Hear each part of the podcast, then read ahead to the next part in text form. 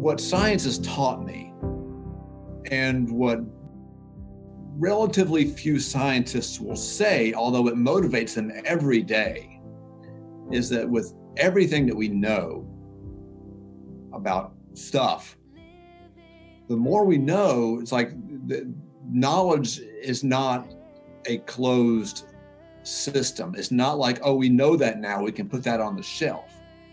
Every time we think that's true, we come to realize that that is not true and that that needs to be taken down because there are more questions. Questions multiply as fast or faster than our knowledge does.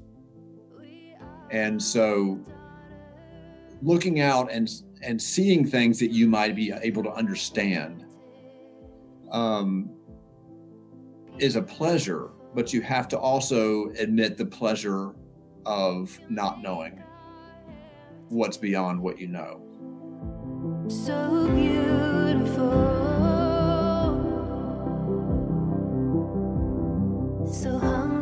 Hey there, everyone. I am Seth. Welcome back to the Can I Say This at Church podcast. Uh, short answer to that question yeah, you can say that at church, and you should. I'm excited that you're here. Today is episode, I think it is episode 113, which is crazy, right? That's that's a lot of hours. And thank you for those of you that have been here since the beginning. Um, and also thank you to those of you that this is the first time you're listening. I hope that you'll stick around and see what you hear. Let me know what you hear, what speaks to you. I'm excited for today. I thought back on the years that I've been doing this, and I just want to say thank you so much to the patron supporters of the show, to those of you that rated and reviewed the show so much, so, so much. Thank you. It is literally not possible, literally impossible to do this um, without you people. And I'll be honest, sometimes I get discouraged and I chat with many of you, and y'all are a blessing in my life. And so thank you. If you haven't supported the show, consider doing that. Like, literally. One of the new things that I'm doing, actually starting with this episode, is you can see at a, I forget what level, I think I call it Psalty the Songbook um, which if if you grew up in the church or are familiar with it, uh, that'll make you laugh just right there. And if not, go to YouTube and type in "Psalty the Songbook." Um, but anyway, you can see the video of the conversation that Paul and I had today, and I tr- I'm going to try to record every single one of these that I can this year. I won't promise they'll all be available to be recorded, uh, on the video because that's just not always the case. Some of these are done via phone and etc. However, this one is, and so those of you in that Patreon tier, you will find that today. I think it's a couple bucks a month. I forget which one it is. Um, you can watch that, and I hope you already have. Science, if you grew up in the type of church that I did, or the type of school that I did, has been relegated to something that apparently is out to make God small is out to break faith, is out to do so many things that are detrimental to the health of you and me as, as, a, as a person. That's just not true. It's just not. And so I chatted with Paul Wallace, who wrote a book called Love and Quasars, and I bought his book a few months back, and I loved it. Like it is so good.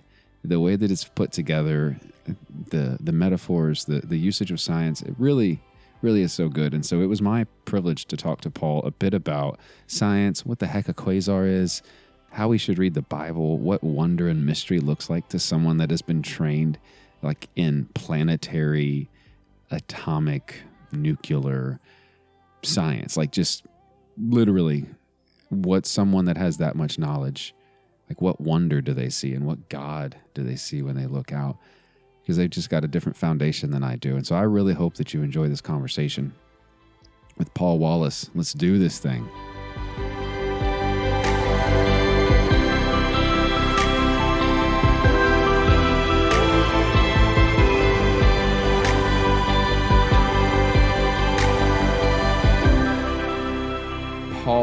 Welcome to the Can I Say This at Church podcast. I'm happy you're here. I wish I don't have cup of coffee or I would cheers with you there. Um, I just I just finished it. So I'm excited that you're here and thanks for making the time. I don't even what day is it? Thursday. Thanks for making the time on this Thursday um, to pop onto the show. You're welcome. So I like to start off with the same question because I think uh, background context matters when we talk about faith, and uh, your your story implies everything that you do now. If someone asked, you know, Paul, kind of walk me through what makes you you, and you go through that really in brief in your book, but what would you say are kind of those high points that you're like, yeah, when I when I reflect back, like these are the things that matter, and they're why I do what I do today. Okay.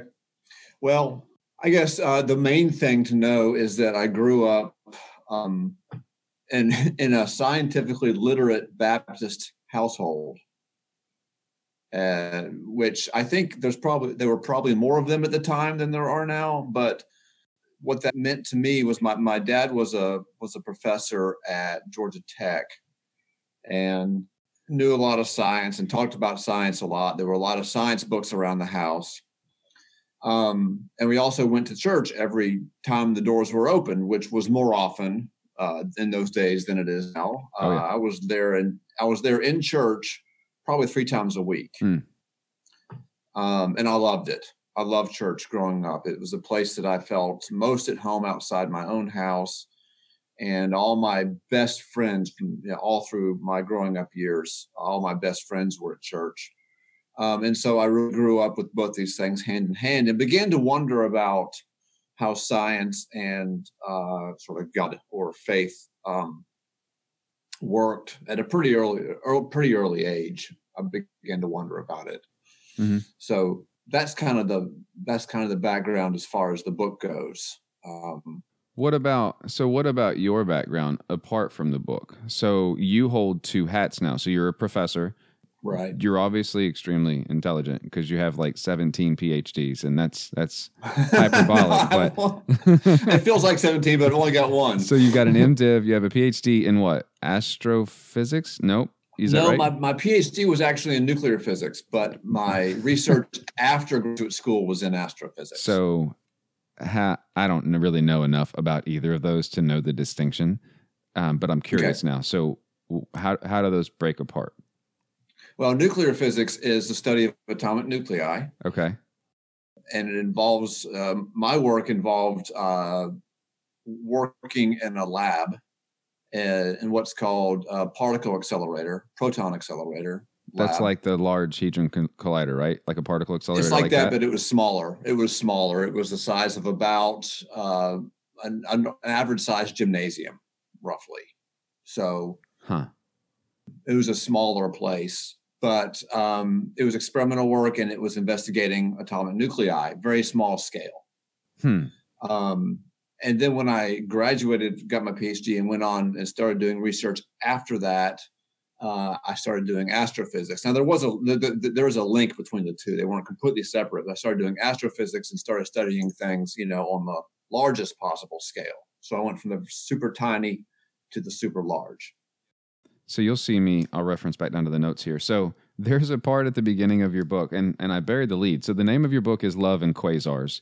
And um, so I had this yesterday. I was rereading it. Um, so I've read it twice now uh, because it's an easy read and it's not insanely mm-hmm. long. And so I really appreciate that. Um, Those are both uh, highly intentional. well, yeah. Because um, science can get, I mean, my wife is a nurse and sometimes she'll say things and I'm like, I don't, if you yeah. want me to talk my, like a my banker, my wife too, and I and I experienced exactly the same thing. I'm like, I don't know what you just said. Yeah. Oh, she, your wife's a nurse. Mm-hmm. Yeah, yeah, yeah. She'll say things, and I'm like, I, are they okay? Like, what does that mean? Like, I, I don't. Everybody's alive. It was a good day. It's a bad. I don't understand. Yeah. And then I'll often tell her, I'm like, you know, if you want, I could just start talking in banking terms, which is what I do for a living. Okay. But she she equally gets like the I don't know what you're talking about right now. Yeah. Um, yeah. At a high language level. barrier. Yeah. So my son asked me yesterday, we were at the doctor, and he asked me, he's like, what's a quasar? And so I pulled up a YouTube video and yeah. I tried to show him that, and he was bored. I kept fast forwarding, and then we just saw some artist rendering, and he goes, So it's just a flashlight. I was like, No, I don't. But yeah, that's what the pictures. That's what the pictures look like. I really wanted to know. So how would you explain a quasar to a ten year old? Um, because honestly, I have about that education level when it comes to quasars. Okay, let's start with the Milky Way. Okay. Milky Way is a galaxy. Okay. Yes. Okay. I'm with you. Now, the galaxy didn't always exist. there was a time earlier in its life when it was much younger, just like you and me, right? There was a time, there was a time we were born. Um, but it turns out that when a galaxy is formed, when a galaxy is born, is extremely bright. It pumps out a lot of energy when it's very young, kind of like people, right? um, they tend to lose the energy as they get older. and so, what a quasar is is basically a galaxy in its very early stages of formation. Now, the deal is, though, and this is where it gets a little bit head trippy, is that the only galaxies that we see forming these days are the ones that are very, very far away because we're seeing the light from them. Light that we see has been traveling for billions of years. The big galaxy forming stage in the universe was billions of years ago. So the only things that we're seeing that are the only galaxies that we see that are still forming are ones that were formed billions of years ago, and we're just now seeing the light from them. So the bottom line of all that, the clip and save, all you need to know is that quasars are among not only the brightest things we can see, but the most distant that we can. Huh. All quasars that we see are extremely far away uh, on, a, on a cosmic scale. Yeah, yeah. And I do want to ask you about scale because you break down in the Washington Monuments um, mm-hmm. a bit about scale, but I want to get there in a minute. So when I'm looking at the night sky, um, realistically, every star that I see is I, I, always always understood it's a sun. Some of those could be mm-hmm. quasars, I, I, guess as well, or can I not see them no, with the naked not, eye? Not individual stars. No, no. You you can't see any quasars with your eye. Oh, because it's the galaxy. It's not the. Right, they're galaxies. There's only one ga- Well, there's only a handful of galaxies you can see other than the Milky Way. You can see with your eye. Hmm. They're all very close to us. Um, all quasars are too dim to see with your eye. Huh. Sorry to say. No, that's that's fine. Um, because people have made nice little YouTube renderings that that that confuse me, right. me and my ten year old. Um, so you talk about in the beginning the importance of uh, in your book uh, the importance of having a realistic view of science, and then you you basically say what is official science. So what is official science? Like when we talk, when we say the word science, what are we intending to mean? Because I think people say science and they mean a lot of things, just like people say banking okay. and they mean a lot of things, or yeah. ministry yeah. and they mean a lot of things. Well, when I when I when I use the word science in the book, I'm not talking about technology, or you know, not talking about computers, not talking about uh, you know um, medical technology. I'm not talking about uh, artificial intelligence. I'm talking about science as a process of understanding and uh, revealing the world around us. A process of asking questions, you know, and, and, and framing experiments and getting you know answers within that sort of. It's, it's a process of discovery. Mm-hmm. That's what I mean by science. Okay. Um, and so, by the inverse of that, how would you then say the relationship to science and religion should be? Well, the, I, I, think I think the simplest word to use is cooperative, as opposed to uh, con, um, opposed, and it, it, they're not opposed to one another. I, I I think that there is some friction between them, but I, I think ultimately ultimately they they are complementary. Yeah and cooperative. All right. So where is it at? You where is it at? Come here to me, book. Um, I don't usually dog ear. The problem is I highlighted a lot. Here we go. So there's a concept that you break down and you reference it four or five times, and it's called chess boxing, and that's one word. Yes. And I didn't know that that was a thing. Um, I didn't either until very recently. Yeah, and so I can't be the only one. And then you use that metaphor of chess boxing as, I guess you know, having to do science, which would be head, and boxing, which would be you know, total being, faith, fi- religion, mm-hmm. wholeness, mm-hmm. whatever you want to call it. So, can you break down kind of that metaphor of chess boxing, kind of how it matters, how you're using it in the book to kind of break through the logic of both religion and sure. and science?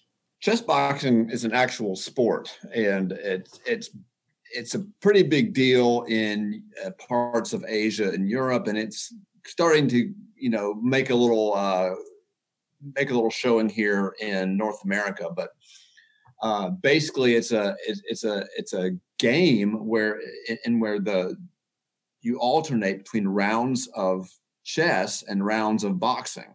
It opens with chess. The two players compete on a chessboard. Then they get into the boxing ring and they, you know, they have a two or three minute round. And then they get back and somehow they score this and there's a winner at the end. Um, so basically, it's a combination of chess, which is of course a mind game, and boxing, which is a which is a game, a, a physical game, um, as well as a mind game. I think.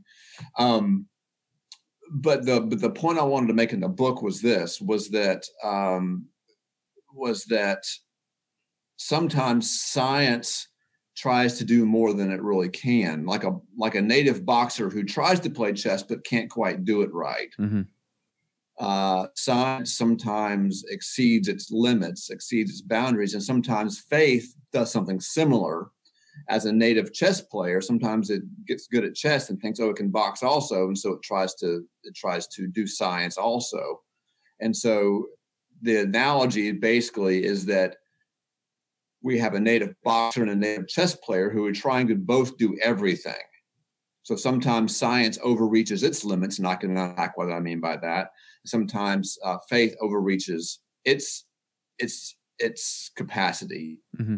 um, and because both try to do everything, chess and boxing, and it turns out that when science and faith try to do everything in that way, that it get, it turns into a mess. I want to talk about those limits. So what would you if you had to draw a line in the sand so again let's just use the metaphor of my son um, because honestly, he asks the most scientific questions of anybody that I know. But I think that's a lot of his age. You know, everything he's he's beginning. Sure. You know, he's coming in. He's about to be in sixth grade, and so you know, we're starting to talk about things that aren't just repetitive. As we slowly build upon, we had Native Americans. Also, they were named this. Also, they were the power. You know, every year we just build a new name. So right. uh, things are getting more difficult. So, what should be a limitation of science? Because science seems to constantly push the boundaries of knowledge. And so what sure. is what is a what is the scientific limitation, I guess, of science? Well, the example I use in the book is that science. Um, sometimes you see people who are scientists reject scripture, say, mm-hmm. Uh, on grounds that it is contradictory. For example, uh, which of course is true. Within scripture there's all kinds of voices and sometimes there are contradictions. Sometimes those contradictions are fruitful and sort of lead to new questions that are fruitful. Sometimes they're just dumb contradictions that just don't mean anything that aren't important. But the problem for the scientist is that there are contradictions. And in other words science some scientists look at the bible in the same way that you would look at a data set. You want you want a clean, complete data set. No matter what science you're doing, the cleaner and the less contradictions that are in your data set, the better life is going to be. And so I use that as an example of treating scripture like a data set. You're taking the science mindset and applying it to scripture. Yeah. And I think that's as, as I that would be a line for science. And then, so what would be the line for faith or religion? And and I mean that in so much as not just Christian faith, because that's not the only religion or faith. Sure. So, sure. what should be a healthy boundary as the two interact?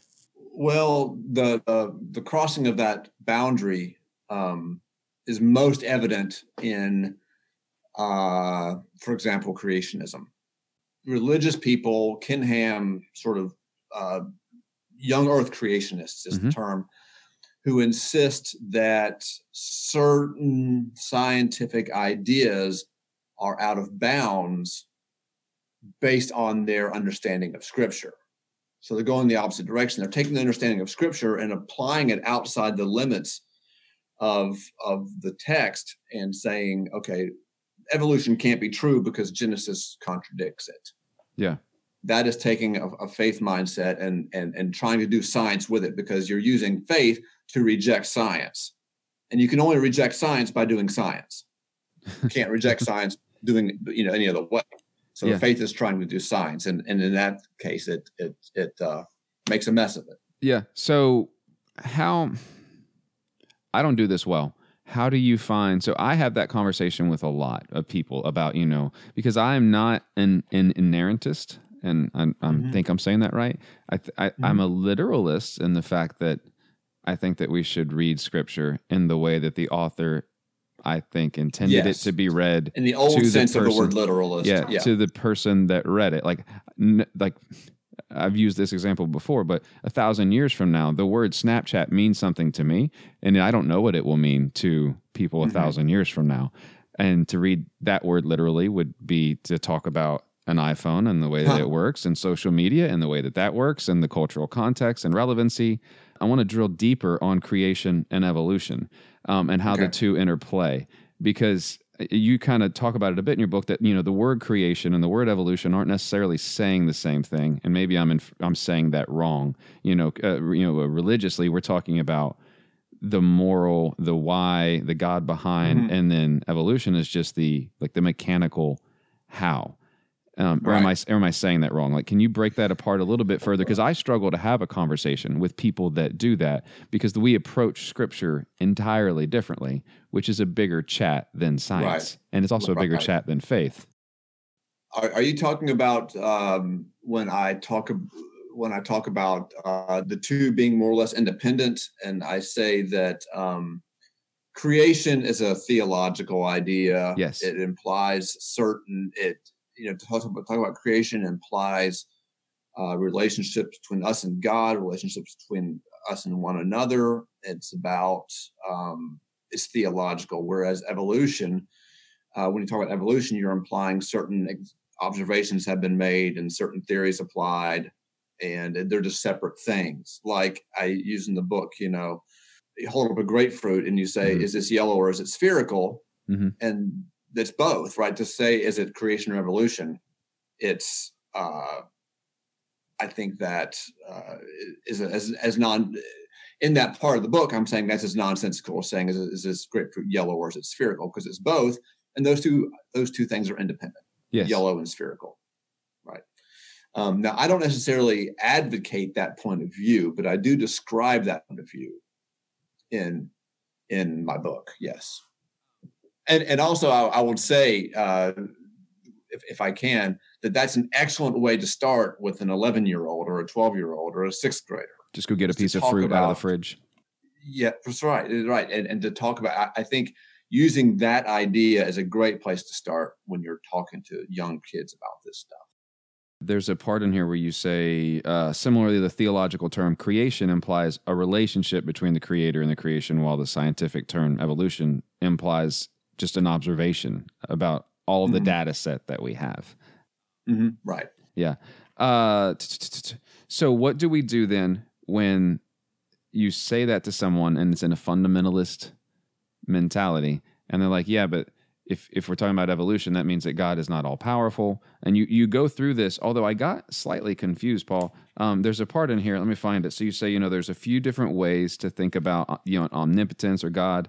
And you say there's three, but I only found two. One would be process theology, and the other was natural theology. I didn't actually see the third, unless I missed it. It's entirely uh, possible I did. Maybe I missed it myself. Like I, you said, there's I, three, I don't and you said here's the first process is the second, and then you say all three perspectives outlined here. Um, you know, emphasize cooperation over competition, Huh. but there may be an implied. Oh, first oh that- no, I know what it was. It was um, independence, the independence model. I was I was counting that as a third because okay, the Okay. independence model uh, they cooperate by ignoring each other. okay, Okay, okay. That, that's I was counting that as a third. that okay. So that's the prior chapter. Okay, sorry, I got in the weeds there for a second. I literally wrote all. I was like, it's well, all right. where's number three? I saw number one. I saw number two. Where's where's number three? Um, so can you define then what you mean when you say national natural theology and what you mean when you say process theology? Because those are um, jargon, theological jargon, for lack of a better right, word. And I think I'm with you, but I want to make sure everyone listening is. Yeah, natural theology is is of looking to creation, looking to nature, looking to science to see what we can learn about God. And it's really not any different than, you know, looking at the paintings of Van Gogh and learning something about the artist from looking at the paintings. Mm. You know, we're listening to Prince and learning something about who Prince is by listening to Prince's music. Um, that's natural theology, just looking at creation and drawing conclusions about the nature of God based on creation. And for some people, it goes so far as to say that we can prove God by looking at creation. No, I don't think that's true. But some people can would would say that we can actually prove that there is actually a God by looking at creation. And that is also natural theology. So okay. that's natural theology. Okay. Uh, process theology is a much more intensive, total reworking of the Christian faith. Um, and it makes it, it, it essentially smooths off a lot of the rough edges between traditional Christianity and science and puts the two into a single system that's more or less self consistent. Um, and it's very uh, deeply philosophical, um, but that's yeah. process theology. I need to visit that because I talked about open theism way many years ago. That's not quite the same thing as process theology. No, but the, the, there is some overlap. You know, yeah. the Venn diagrams yeah. do overlap. Yeah. yeah. I'm going to have to dig into that, but that that will require many, many more hours of reading. Um, and, I don't, I don't work. get into it in the book at all, but I am, I, I, am very, although I don't really cross over that line, I am deeply, deeply sympathetic to uh, process theology. Why? Um, because it, it, it resolves some problems that are big problems like um, you know the arbitrariness of suffering mm-hmm. um, and also just how to sort of frame christian belief within an evolutionary context mm-hmm. um, which is one thing that you just can't avoid if you take science seriously the idea of an evolutionary uh, story uh, that you just can't avoid that yeah. And so it, it resolves some some of those tensions right there. Would you call yourself a process theologian? Or you just no, like you just like some of the practices or some of the ideas? I, I like some of the ideas, but okay. in the end, I just can't do it because I feel like it and I've got I, I've got friends who are process theologians, and I hear them railing at me. But in my mind, it it tends to flatten the world out a little too much and nail it down and smooth off the edges a little too much for my taste. Um, that's it, it you know what I mean? Yeah, it, that's fair. Yeah. yeah. yeah. So I have a question, and you infer that the discovery is noteworthy. And so I want to, if it's all right, I want to read a part of here. So you talk sure. about gamma rays, which I mm-hmm. recently learned with my son because he's learning about spectrums and light waves and yeah. Isaac Newton. And uh, so I've been quizzing him, you know, what are the, um, you know, on the frequencies here on the spectrum, right. like what can't the we order. see? And he's like, you know, infrared, X ray, gamma ray, radio, and then, you know, the normal, you know, violet, yeah. all that stuff. Right. And he's like, Gamma, so we're all going to be the Hulk. And I'm like, no. And you make the same joke in here. And so you, you say, um, you know, gamma rays stream down constantly from the sky and you're talking about uh, a scientific discovery that you did, and you say, you know, at the time, very few quasars were known to emit gamma rays, making my discovery noteworthy. So, what did you do? Like, what were you like? How did you? What is that? So you you talk about, I guess, proving? No, not proving. Finding? I don't. I don't know what the right word is. This, yeah, finding. It's like suppose you went to the forest and you found a tree that didn't really fit anybody else's taxonomy of trees. He didn't really fit in the in the system anywhere, mm-hmm. you know, because it had its bark had certain characteristics. Its leaf shape was a little odd. The way its leaves were clustered, its fruit looked a little different, and didn't really fit into anything, mm-hmm. any previous category. And so, after you spend some time, you know, comparing your tree to everything else, you start to realize you've discovered a new species of tree. Yeah uh, that's kind of logically what happened is that um, I just discovered a quasar. Now, finding a quasar is not a big deal. It's no no more of a big deal than finding a new tree somewhere that nobody's ever noticed before. Right? Yeah. That's easy to do. But to find this particular species of quasar was a little unusual. Its characteristics were odd. Yeah, why is that a big deal? Like, why does that matter to me, to science, to you? Like, why? Oh, like why is know, it a big it, deal? In one very real sense, it doesn't make a difference at all. This thing was seven billion years away and uh, has virtually zero effect on your life or my life. But it matters to me and to some others because uh, it's just a new well for two reasons one is that we we've learned something about the world that we didn't know before it's a small thing you know it's it's one tiny little object on the shelf of knowledge you know uh, down in sub basement seven you know it's a tiny little bit of knowledge but to me it's important and it was personally important because um, I felt at the time as if I had made a connection with the universe, that I had been able to look at something that was billions of light years away, which is inconceivably distant. I could I could sit around all day long and try to paint analogies, but I couldn't do it. I couldn't tra- I couldn't relate to you adequately the distance, and I felt like I had connected with this object that is perfectly real, as real as you and I, seven billion light years away. Mm-hmm. And um, to me, that's a bit of a miracle. Yeah. That I could that that, that, that that's even possible. Yeah. Well, it's also so, it's also I don't I don't really believe in luck, but it's um serendipitous that the technology exists and your brain exists and the instruments exist Absolutely. that you happen to because you could have also missed it because could have missed it. Um, it, it's going to shoot right past Earth and go to whatever. I don't know which yeah. direction the universe is going. I think it's going yeah. in all directions. It is. yeah. Which, which I've actually, I'm going to ask you now. So I understand that the universe is expanding because I don't always talk to, right. to someone that knows their stuff um, about about science uh, and expanding to nowhere and everywhere at the same time. And I'm probably saying that poorly, but it's the best way I can explain it. That's about as good as I've heard it said. perfect, perfect. Um, but is where's the center? So like if light, because light's going to go both ways, like because light's outstretching, but it's also coming here right. as well. So right. where is it going? Like when it gets to this, like you know what I mean? Like what's the? There must be a destination.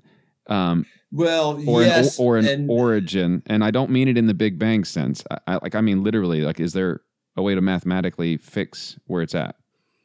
No. Um, that will be unsatisfying. And um, I'm trying to think of the simplest way to say this for our listeners. If I had 10 minutes with you with a diagram I could draw for you, I could help. But here's what is, did not happen with the Big Bang. And this is a very popular misunderstanding that there was, you know, space sitting around empty, you know, XYZ, three dimensional space. Mm-hmm sitting around empty. And then all of a sudden, into that space occurred this boom. And that that boom happened at a location, and that's the center that you're talking about. Mm-hmm. But that didn't work that way because um, space itself, you have to understand, uh, and we believe this ever since Einstein, he convinced us that space itself is a thing, that itself uh, is a player in the in the drama here. Um, and space itself a, was was wrapped up in that bang. Okay, there was no space into which the bang happened. Okay, um, space itself was created at the moment of the bang, and think of space kind of like suppose you were on a balloon. So, suppose imagine a balloon, mm-hmm. and you're a point on that balloon. Mm-hmm and you can't get inside or outside. You're stuck on the balloon. Okay. The balloon is uh, finite, right? There's there's not an infinite amount of area on the balloon, but it's also not bounded. There's no walls anywhere on the surface of the balloon. There's no place that, where, where you where you go and then all of a sudden the balloon ends. Space is more like that. Space is more like if I go in that direction ahead, and if I go long enough, I'll end up back where I started. I won't. There's no wall anywhere. There's no end of stuff anywhere. Huh. So obviously, this is going to be hard to for listeners to imagine, um, and it essentially involves getting uh, more three dimensions into the picture. Yeah. So it's it's you know yeah it takes a little bit of uh, background work to yeah get a clear picture of. Well, yeah, that's just that's just the way my brain works. Um, you know, if it's if it's if it's emitting somewhere else, it's got to be coming or to anyway. It doesn't matter. Right. Right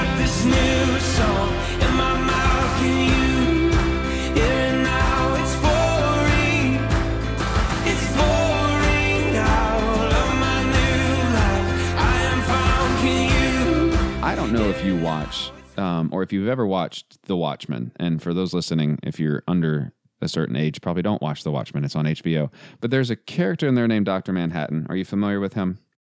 No, I know the premise of the show, but I've never seen it. So Dr. Manhattan effectively steps into some kind of mechanic in some some kind of mechanism. There's a mistake and he literally is atomized and then over the course of time, he he's knitted back together. He still has all of his memories, but he also exists everywhere. And the reason I bring that up is there's a part in here where you talk about after you you know you measured um, the gamma rays coming out of the quasar it's a big deal you're exuberant and so you say you know i can still see the scientific vision that emerged from my victory walk on that hot maryland day. Quarks were buzzing frenzied atoms were moving in long molecules of dna you, you go on to talk about birds flying across the, the globe. Jupiter's red spot's still turning. Stars are cycling through their lives and you just keep on going as you like zoom out into the universe. Mm-hmm. um, and for some reason it made me think of um, so he kind of that that character exists in and out of all times, and so everywhere that he is, he's there, but okay. he's he's also here and there. And there's a there's a line in the movie where he's like, you know, I'm I'm in all like he's about to die. He's like, I'm in all the I'm in all the good places with you right now at the same mm-hmm. moment because that's mm-hmm. where I want to be. Um, and that for some reason it made me it gave me a different perspective of time. And I say that to say you have a story about time where there's twins, one takes off, one comes back. Can you rip apart a bit about how time matters in a religious frame when we're thinking about God, when we're using a data set from science? Because I think that we think of time 24 hours, or I guess right. a year even has changed, you know, from the Gregorian and the Julian calendar. Right. But time is time is the the clock that drives time is the engine that drives I think, most everything that we do. And so, in a religious sense, with science knowledge, how is time bigger and both smaller than what most people think that it is in its 24 hour day? You mean um, you want a theological idea of time, or you, are you asking for like an, a description of time from sort of uh, Einstein's point of view. Like, well, I mean, uh, I know Einstein. Um, if you've watched Interstellar, I'm assuming that that is bad science, but maybe it's not. You know, time. Uh, is, mostly it was right. Mostly it was right. Yeah. Well, yeah. if if you haven't watched it and you're listening, go watch the darn movie because it's it's gripping and it'll it's it's it's it's time in the story of a father and a daughter, and which makes it memorable. Mm-hmm. But no, time at a cosmic scale, because we referenced scale earlier, and so um, you know, when we think about theology and we think about time, should time be a thing that we're concerned with? Time for creation, days, hours, millennia, centuries, or should we not even really be concerned with it? Oh, I think um, I think we should. I think that um, you know, my I think one of my first real religious experiences that I had as a child um, came when I first came face to face with what we call today deep time is when I first realized, you know, when I was young, I knew that dinosaurs came before people did, mm-hmm. right? But I never had a, a, a, sense beyond that. But when I was maybe 10 or 12 years old, I came, I uh, found a um, geologic timeline, basically, or cosmic timeline in a book. And I realized just how deep time is uh, as far as you know how recently we've shown up. And it really rattled me and uh, really kind of left me questioning a lot of things. And i was like 10 or 12 years old and i was stunned by this and it really uh, kind of made me feel like i was a ghost because uh, you know the brevity of life sort of struck me um, nobody I know had died, but I got I got the same sense of the beauty of life when I was very young. And but I, I think looking back on that now, that you know that was a religious experience. It was it was face to face with reality, and um, you know, I, I do think that that was religious in the sense that I think that uh, when we connect with reality, we're connecting with God. Hmm. That's what I think. Hmm. And um, so I think time does matter quite a bit. Um, hope I've answered your question. in a in a sense that's satisfying to you there. Well, it's, it's your answer. So as long as you're satisfied, I, I'm Well, satisfied. I just want to make sure that I heard the question right. There's a character in here um, named Tycho. Am I saying his name right? Tico. T. So I'm not saying it right. Um, yeah. So you kind of frame his logic in the way that many people approach both faith and science and like kind of his issues with Copernicus. But can you kind of break apart, not necessarily specifics of that unless you want to, but kind of the who he was and how that mindset still affects the way that we do so many aspects Yes. of everything Yeah. today. Yeah. Yeah. Um, because I think that that's it's really important. Uh, Really important. Matter of fact, I'm I highlighted almost the whole chapter because the thoughts behind that are I'm glad you liked it. oh Um, yeah yeah well especially because Tico new. was oh because it was new. You said nev- except for um, there's a I watch a lot of sci-fi, so there's uh The Expanse, which is on Amazon now, but it was on something Mhm. else. There's like a, a station by a guy named Tycho or Tico or whatever. okay. but it's spelled the right. same way as well. So I was yeah, Anyway, named after him for sure. probably yeah. yeah. Yeah, he was a um, 16th century astronomer. He died in the first years of the 17th century, but he was a, he was the greatest European astronomer to never use a telescope. He died just a few years before the telescope was invented. Um, but he was he his career occurred after Copernicus died. So during these years, the Copernican theory, the idea, that the sun was in the middle and the earth goes around it was a new and radical idea. And astronomers and philosophers did not like Copernicus's idea uh, for a number of reasons. They had some really good reasons. Um, one of them was that all of Aristotelian physics and cosmology, which is what they were taught, uh, was a unified set of ideas, but it was grounded in this idea of the earth at the center of the universe, or in the middle of the universe, I should say. Mhm. Um, and s- anyway, Copernicus upset that, right?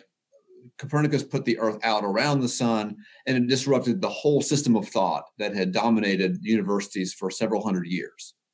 And so that was a problem. Mhm. Also, the scientific evidence Copernicus had was was very thin and of a very strange kind. So there wasn't that much scientific evidence in favor of it. So Tycho rejected it, which was the, the majority opinion at the time. But for two reasons. One is that there was not much scientific evidence for it. Well, really three reasons. One, there wasn't much scientific evidence for it. Number two, it disrupted virtually everybody's ideas of what the world was like. Mhm. But the third one was theological. And the third one was that what very people know about the Copernican theory, the idea that the sun sits in the middle and the earth goes around it, if that were true, if that were true, then the stars would have to be much, much, much, much further away than previously thought. Now, Mhm. the details of that are not important, but the point is, is if Copernicus is right, then there's a whole lot of empty space between Saturn, which was the highest planet, and the stars. Expanded that distance by almost a thousand times, minimum. And this idea that the universe would have so much empty space in it for Tycho was an argument against Copernicus because he thought no, God would not possibly make a universe with so much wasted space. Mhm. That was his argument. In other words, his theological assumptions about God interfered with his science. And his his ideas about God, God wouldn't possibly make a universe that is so out of accord with common sense, right? Mhm. There's no, you know, God certainly wouldn't do that. Therefore, this scientific theory must be wrong. Yeah. You know, um, pitting his idea of God against science that way. And because he could not accept that God would do that, he rejected one of the greatest foundational scientific theories of history because of his theological assumptions. With what you know of him, do you think had he lived a little longer and had a telescope, he would have recanted? Or I don't I don't know how much you know about him. Like if he had you know Uh, in that's a- hindsight, you know, if he's like That's an know, excellent looks in- question. like looks in it and goes, Actually, I'm sorry. I was I was he wrong. might have, but he had his own theory, a third theory of the universe. He proposed sort of a compromise theory between Aristotle and Copernicus. And he had a lot invested in that. Mm. And that would have been really interesting to see if he would have come around. I think he might have, but it would have been extremely painful to him because Hmm. he had basically all of his professional career invested in a theory that Galileo basically and really people around him proved to be wrong. Huh. Yeah. I just curious. It's one of the it's one of the few things I wrote in the book was I wonder if he would have changed his mind. You know, That's an excellent question. I've never thought of that before. you just talked about scale and the blank space in between. And so I recently in September went to DC with my son. We toured everything. We went into the White House. We did all that stuff. Mm-hmm. And I had never really comprehended, I think because no one had ever broken it down for me, just the actual scale. You know, because Elon Musk will be like, we're going to go to Mars. And if we launch right here, I can be there in 10 months. But I have to launch Right. right, here by whatever Yeah. it is 2021, 22, whatever it is. Yeah. I don't think that humans are built to comprehend time at a scale that way or distances at a scale that way because it my, it Mhm. breaks my brain. Um, the math checks out, but the numbers are so big that it's like trying to comprehend how much interest. I'll get back to what I do. Bill Gates makes in a day, and for those and for those that want to know, it is literally a waste of his time. If he walked past a hundred dollar bill, it is quite literally a waste of his time to lean down and pick it up. He makes more money if he was just going to where he was going to go. That hundred dollars is not worth that half a second that it takes. wow. He literally he's making more than $100 every half second. correct, and he needs to go wherever he's going to continue to do so. It's literally not worth his time. Wow. To pick, you know. So, but most people that aren't in banking are like that. It's a hundred dollars. I'm like, yeah, but he makes money at the second level, like not the annual level. He makes money. Right. The total amount you can divide by seconds, not days, not years, not months. It's literally that much money. So, can you, for those listening, kind of break down that? You know, if we're if if we're going to plant Earth here or the Sun here, Yeah. the distance because I Yeah. I love the metaphor, and I didn't expect you to get. I found myself going, oh, he's going to be in Asia, or he's going to be. And so I just didn't really know where to expect you to get. Um, but Right. I, I love it. Well, what do I say? Do I say the sun is a basketball? Do I make the sun a basketball? I think that's what I do. I'm not sure that the object matters, but we can make it a basketball. yeah, it, it it does. It would be. Um, I think it's Let me find it. There's a grapefruit. No, there's um there's a blueberry. There's a golf ball that doesn't float. Um, right. I'm like trying to find it. Let me see if I can find it in my notes. yeah. here. Just I think is it an 18 inch beach ball? I can't remember. there is a beach ball. I don't remember the inches. That's got to be the sun. If there's a beach ball, it's got to be the sun. There is a beach ball. Yeah. There is a beach ball. Okay, so imagine the smallest beach ball at um, the Washington Monument, right there in in, in downtown DC on the mall. Mhm. You've got uh, the sun. So what we're going to do is we're going to imagine for ourselves uh, a scale model of the solar system. So if the sun is a 18 inch, say, beach ball, foot and a half across, something like that, smallish beach ball at the Washington Monument, then uh, the solar system itself could fit pretty snugly into downtown Washington, D.C. Okay. Um, certainly within the limits of the city of Washington, D.C., the solar system uh, would fit pretty well. Um, now I'm thinking that the sun was actually smaller than that, but I don't know. I can't remember how I did it. Do you have it there? Uh, I'm just trying to find the page. I stopped it looking when you started talking. I'll find it. Um, da, da, da, da, da. Where's it at? Uh, what chapter is that? I feel like it's three. Um, Oh, that far, that far in. it might be three. Here we go. Here we go. It's chapter, drum roll please, six. Dang it, I was way. I was halfway there. Yeah. Okay. So if the sun were, here we go. If the sun were, it's on page 46. If the sun were shrunk down to basketball size Mm.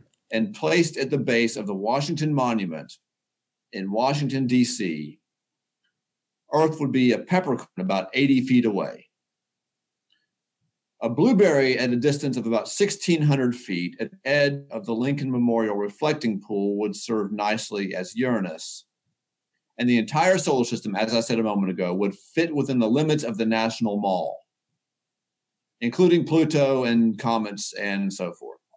So the thing that, that, that I'm trying to uh, communicate is not so much the size of the solar system, which itself is beyond human understanding, but the distance to the closest star. So we've got the solar system fitting pretty nicely into downtown Washington, D.C. Mhm. The next closest star, uh, Proxima Centauri, um, would be in Hawaii on that scale. From a- DC the- to Hawaii. From DC to Hawaii. The next closest star would be on the eastern edge of the big island of Hawaii. Mm. And then just time out. So for those not in Virginia, and I am, because when I lived in Texas, I don't even under, know that I would have understand that reference. So center of the eastern sea, seaboard, literally off the Atlantic coast, from Washington D.C., you can be at the ocean within uh, well, with no traffic, within a matter of minutes. Yeah. Um, yeah. So just for for scale there. Um, okay. So we're at Hawaii, and that is the next star. The next closest star, if the sun is a basketball in downtown Washington, D.C., the next closest star is about the size of a bowling ball and it's sitting on the beach on the big island of Hawaii. Hmm. That is the scale. The, the, that is the um, ratio of you know star size to empty space between star size. It's it's uh, Huh. when I first made that calculation, I made it back when I first started teaching astronomy 15, 16, 17 years ago. I sat down and did that calculation and I thought it was wrong. I really thought that was wrong. You thought it was too far or it. too short? It it was too far. I thought I thought if the sun were a basketball in Atlanta, Georgia, that the next star would be maybe in South Georgia Hmm. you know, 400 miles away, 300 miles away, but it turns out it's 10 times that distance. It's 3,000 miles away. Hmm. So if the sun is a basketball, the next closest star is between three and 4,000 miles away, closer to four, actually. And then if I was going to drive there, hypothetically, because you can't drive on the ocean, but let's assume we can, because literally we just made um, a peppercorn the earth, so we can do whatever we want to do. Um, how long would it take me to get there? Well, at 60 miles an hour, No, no, it just real real time. Like how many years, light years? oh, oh gosh. Oh, how many years if you were to drive there? Oh, it'd be Or not not, billions of nec- not necessarily drive, but if I could get there as fast as I possibly could, like If I could get there- say in the fa- in the fastest possible space probe yeah, that we've got. yeah, or or even you talk about um, in your hypothetical time situation earlier, um, a solar sailed laser driven. yes. Uh, I don't even know how that works. On I have no idea how that works or how lasers would It's- it- drive a- kinetic energy, a- but whatever. It's a speculative form of interstellar uh, transport, basically, that people are working Yeah, on. my first thought when I read it is, wouldn't the laser burn through the sail? And then I realized I probably don't understand what lasers are outside of Star Wars. so, Well, at, at, the- at, at the fastest possible, uh, you know, of, of the space probes we actually have right now, Mhm. it would take you billions of years to get there. mm, At least hundreds of millions of years to get there. huh? Going, and that's that's it moving like twenty thousand miles an hour. Yeah, and if I could move as fast as light, how fast? It's- and it's a- and, and fast as remain light, it would take you- If if if you can move as fast as light, Uh-huh. uh, you would get there in a little over four years. That's still insane. That's still either Yeah. way. Yeah, that's still insane. From from DC to Hawaii in four years is still insane. You know what I mean? Like just Yeah, yeah, yeah. That's insane. Um, so I want to ask a couple rapid fire questions, and then I do have one very loaded question. I don't know which way you want to take it, and I'll let you go wherever you want to go with it. Um, but Okay. I'm excited to hear your answer. So just rapid fire, just because I have questions. You're a scientist. Let's do this thing. Is Pluto a planet? Yes or no? Because I need it No. to be. Why? No, I'm very sorry. Emotionally, I feel you. Emotionally, I was hurt by the decision back in 2006. I was hurt. My son was six years old at the time. Uh-huh. And he dad happened to it. He thought that Pluto had disappeared because he heard that Pluto wasn't a planet anymore, and he so had, it ceases to exist. Yeah. No, so emotionally, I was also hurt because I loved, I love Pluto. Right, it's the oddball. Right, he's the oddball. Uh-huh. He's the weird uncle in the family that you keep upstairs. You know, when nice people come over. You know, he's uh, and I really have a soft spot Do I used to teach it that, way. I used to talk about the, the what was that? Do people do that? Uncle, you got to go upstairs. Don't come down here for three hours. yeah, yeah, we got nice people coming over. Just, just stay in the basement or stay, stay in the attic or something. Your family, but Yeah, that's what. Pluto was because because Pluto broke all the rules, all the planet rules. Huh. Um, and I won't go into those right now, but they th- th- there are certain patterns that you see in the solar Oh, system man. and certain rules that kind of apply. And Pluto broke all of them, and so he was kind of beloved for that reason, you know. Uh, but also eccentric, a little bit, uh, you know, you know, black sheep. So sure. emotionally, I was I was saddened by that, but scientifically, I feel like it was the right, exactly the right move to make. Fair So enough. I was Can- I was split. That's fair enough. Yeah, I I want it because I learned Mavim Schnupp from Saved by the Bell. I don't know how old you Mhm. are, but there was a, a mnemonic, you know, Mercury, like Mavim Schnupp, and if you spell it out, it's the whole thing. But you need the the Pluto for the because if not, Right. there's no way to end that word. Like it ends on a vowel, it- it- and you it can't. ends nice and tight with a P. yeah, it's great because there's a you end of Yeah. breath or your lips close or whatever, and it doesn't without it. So you, that's fine. Whatever. I'm mad about it. Well, it, realistically, is there a chance that we just haven't seen something and it would be replaced by something within our solar system, or is that just out of the realm of possibility? Like we've looked at everything we can look at. Do you mean is there is there evidence for another planet? Yeah, Oh, I mean, whether or not there is or not, yeah. Like, so could we just substitute something else for Pluto? Like, or is it unrealistic to think that we haven't already looked and it's done? No, it's not unrealistic. In fact, there is some evidence. I haven't followed up on this, but uh, uh, six months or a year ago, Hmm. uh, I read several articles that said there's some pretty good evidence that there is actually a ninth, uh, like quite massive uh, planet further out. Really?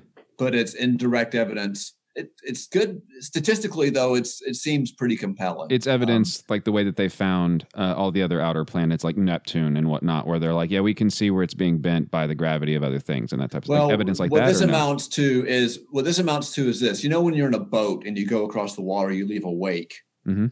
right? The boat has a there's a wake behind it. Yeah. Um. So and so, what we basically see out beyond Neptune, there's something called the Kuiper Belt, and it's like an asteroid belt. It's just got hundreds of thousands of tiny icy objects in it. Okay, and we see a wake in the Kuiper Belt So something went through it. as if something passed through it and and put these things on certain orbits that either is just a really nice coincidence that they all have these odd little orbits that make it look like something passed through or something actually did pass through and push them into these odd orbits I know you said you hadn't really dug into it much, but I'm I want to clarify. When you say pass through, like we can repetitively see that something is passing through, or this wake is like frozen in time as it orbits. well what, what you have when i say wake what i mean is that is that there's been a dis it looks like there's been a disruption hmm of orbits of, of of the objects in the kuiper belt Okay. like something more massive than the average Kuiper Belt object passed through and disrupted these orbits. And so what we're talking about is not like a static thing. We're talking about uh, something that the dynamics of these orbits is a little bit unusual. Okay. And either it's just a really nice coincidence. It's, it's, it's like flipping a coin 50 times and getting heads 50 times in a row, right? That- could happen. Un, un, unlikely, but unlikely you know either either the coin is not fair uh huh. or uh, you just got really lucky and something it was just a coincidence Yeah. that's kind of what we're talking about here Gotcha. Um, the, the, the, the odds aren't quite that strong but something like that Sure. Uh, so next question: Should it matter whether or not there's life outside of planet Earth, either at a religious level or at a science level? Because realistically, I Um, don't believe I will live long enough for it to ever matter to me. But should it matter as a species, if that is a thing, either for God or for science? Well, for science, Um, it must, but you know what I mean. i think yeah it will i think it does matter um, i think that if we actually i think in other words i think there would be theological consequences of intelligent life elsewhere in the universe How so? because um, I think that it would say something about God's creativity, about the richness of creation, hmm about uh, if there's one, there's going to be more. And um, I think also that it would tend to have a unifying effect, not just within Christianity, but I think within all, at least Western religions. I think there would be sort of a, you know, maybe I'm just too optimistic, but I think mm. that there would be a sort of unifying effect. Huh. Um, and I also think that it would, there would be, and I also think that although there would be a massive freak out by some people, I think in the long run, there would be a unifying effect on human beings because we would begin to see ourselves as not so different from each other anymore. Yeah. Our similarities would, would, be, would be much more evident than our differences. Yeah, because um, we can look at a different yeah, we can look at a different analog and go, well, I'm not that. Like I'm not a deer. I'm also not that. Like I'm just right. Yeah, right, right. Um, but but uh, but I do want to say this uh, with this question that whether there is or is not intelligent life out there, either answer is pretty weird. Right? There's not a non-strange option here. Mm-hmm. If we are alone wow, because we're really alone because there's a lot of space out there. And, if we're not, then wow. There's a concept that we don't have time to break apart because I try to be concise and this has gone slightly longer than I normally do, but I'm really, I'm really enjoying this. I hope you have a, a few more minutes.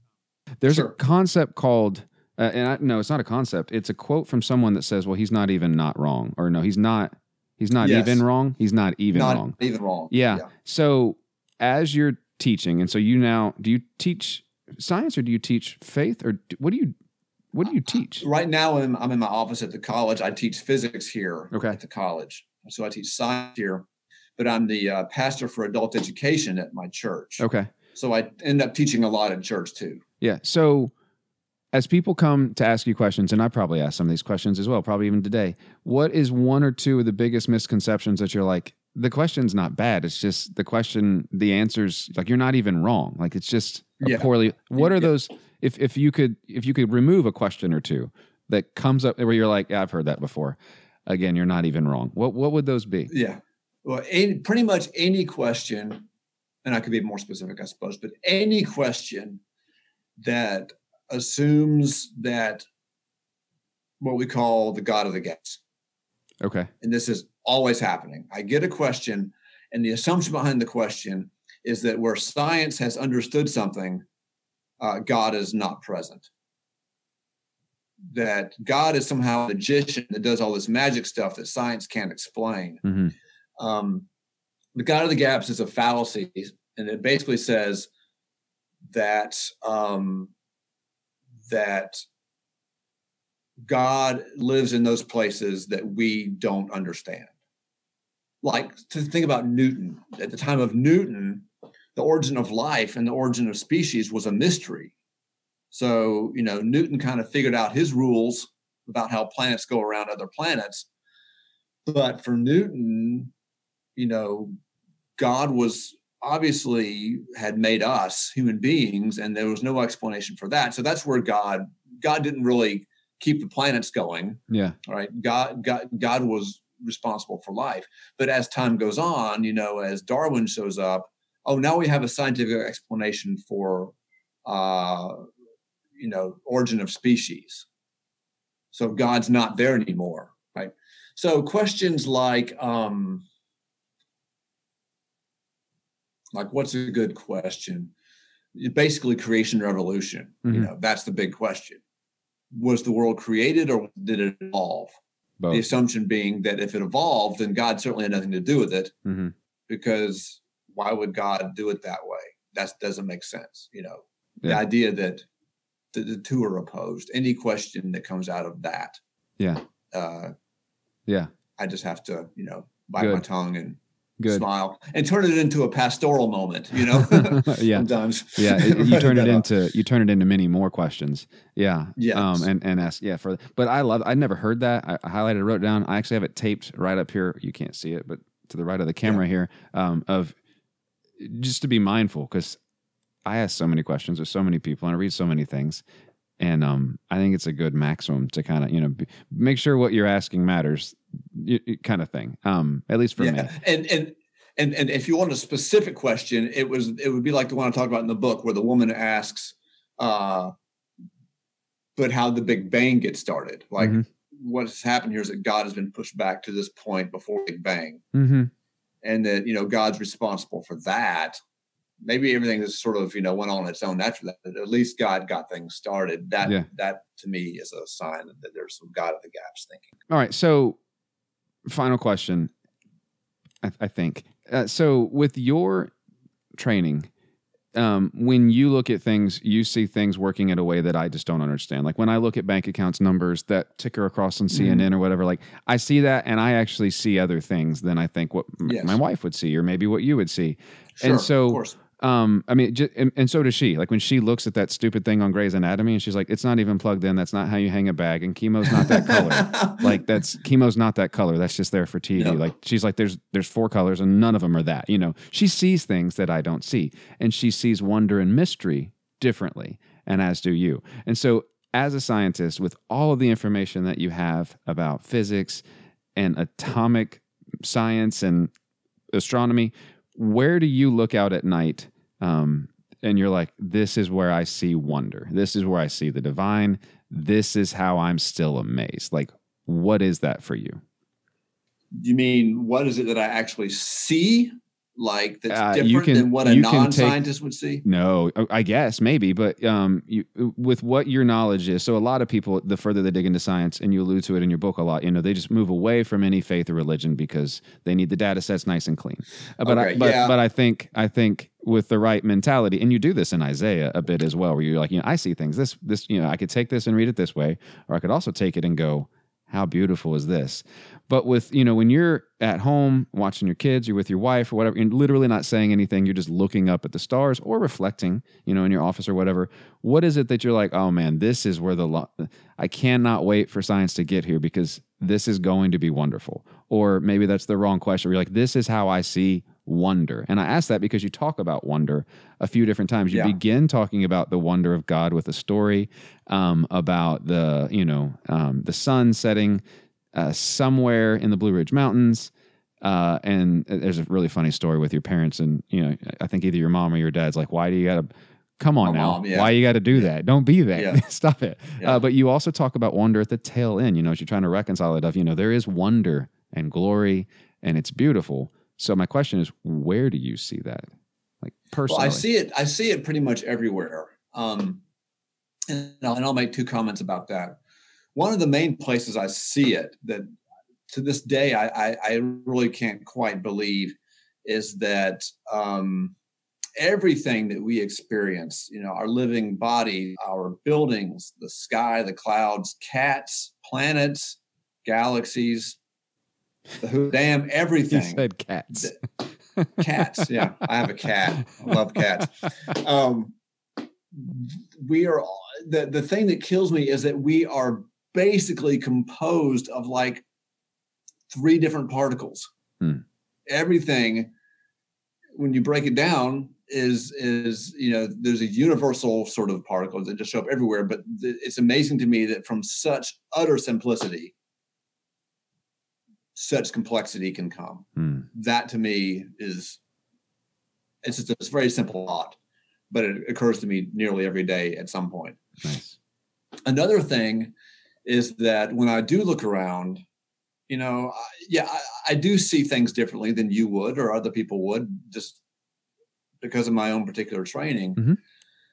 but what science has taught me and what relatively few scientists will say although it motivates them every day is that with everything that we know about stuff the more we know it's like the knowledge is not a closed system it's not like oh we know that now we can put that on the shelf every time we think that's true we come to realize that that is not true and that Yeah. that needs to be taken down because there are more questions Yeah. questions multiply as fast or faster than our knowledge does and so looking out and and seeing things that you might be able to understand Mhm.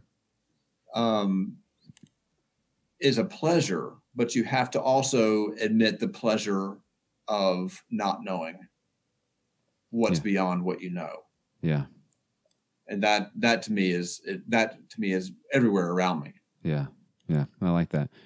Let's wind it down. Where would you send people to, Paul? To uh, well, buy the book. Um, I I didn't read your first one, but I'm I'm gonna buy it now. I don't. I, I, that's gonna happen. Where would you send people to though to get a hold of you, read what you do, um, you know, listen to other things? Like, where would you send people? Uh, there's a site. Uh, my website is pwallace.net. Okay. P is in Paul Wallace, Net. Perfect. and everything you need is there. It's all there. Perfect. So I will link to that in the show notes. Well, good. I I have enjoyed it. I, I there's so many more things I want to talk about that we don't really have time for. You know, flat Earth and uh, uh, there's a whole bunch of things in there. Uh, when I read that, I'm like, yes. And that analogy with the boat, and we don't have to explain it here. That people go by the. If you want to read the analogy he gives, um, it's actually the the logic in its simplicity. I, I remember I read it and I was like, yeah, that makes sense. Have I not Oh, thought of this how the boat disappears over the horizon. Yeah, yeah, but we won't break that down. People need to go buy the book. Um, so uh, yeah, uh, thank you for writing the book. Thank you for making it readable. You're welcome. Yeah, very much so. Um, and uh, is written in such a way that my son read pieces of it with me, and so Good. I love that. You know, that's not the case for most of the books that I read. So thank you again for coming on. I really appreciate your time. Had a great time. Thank you.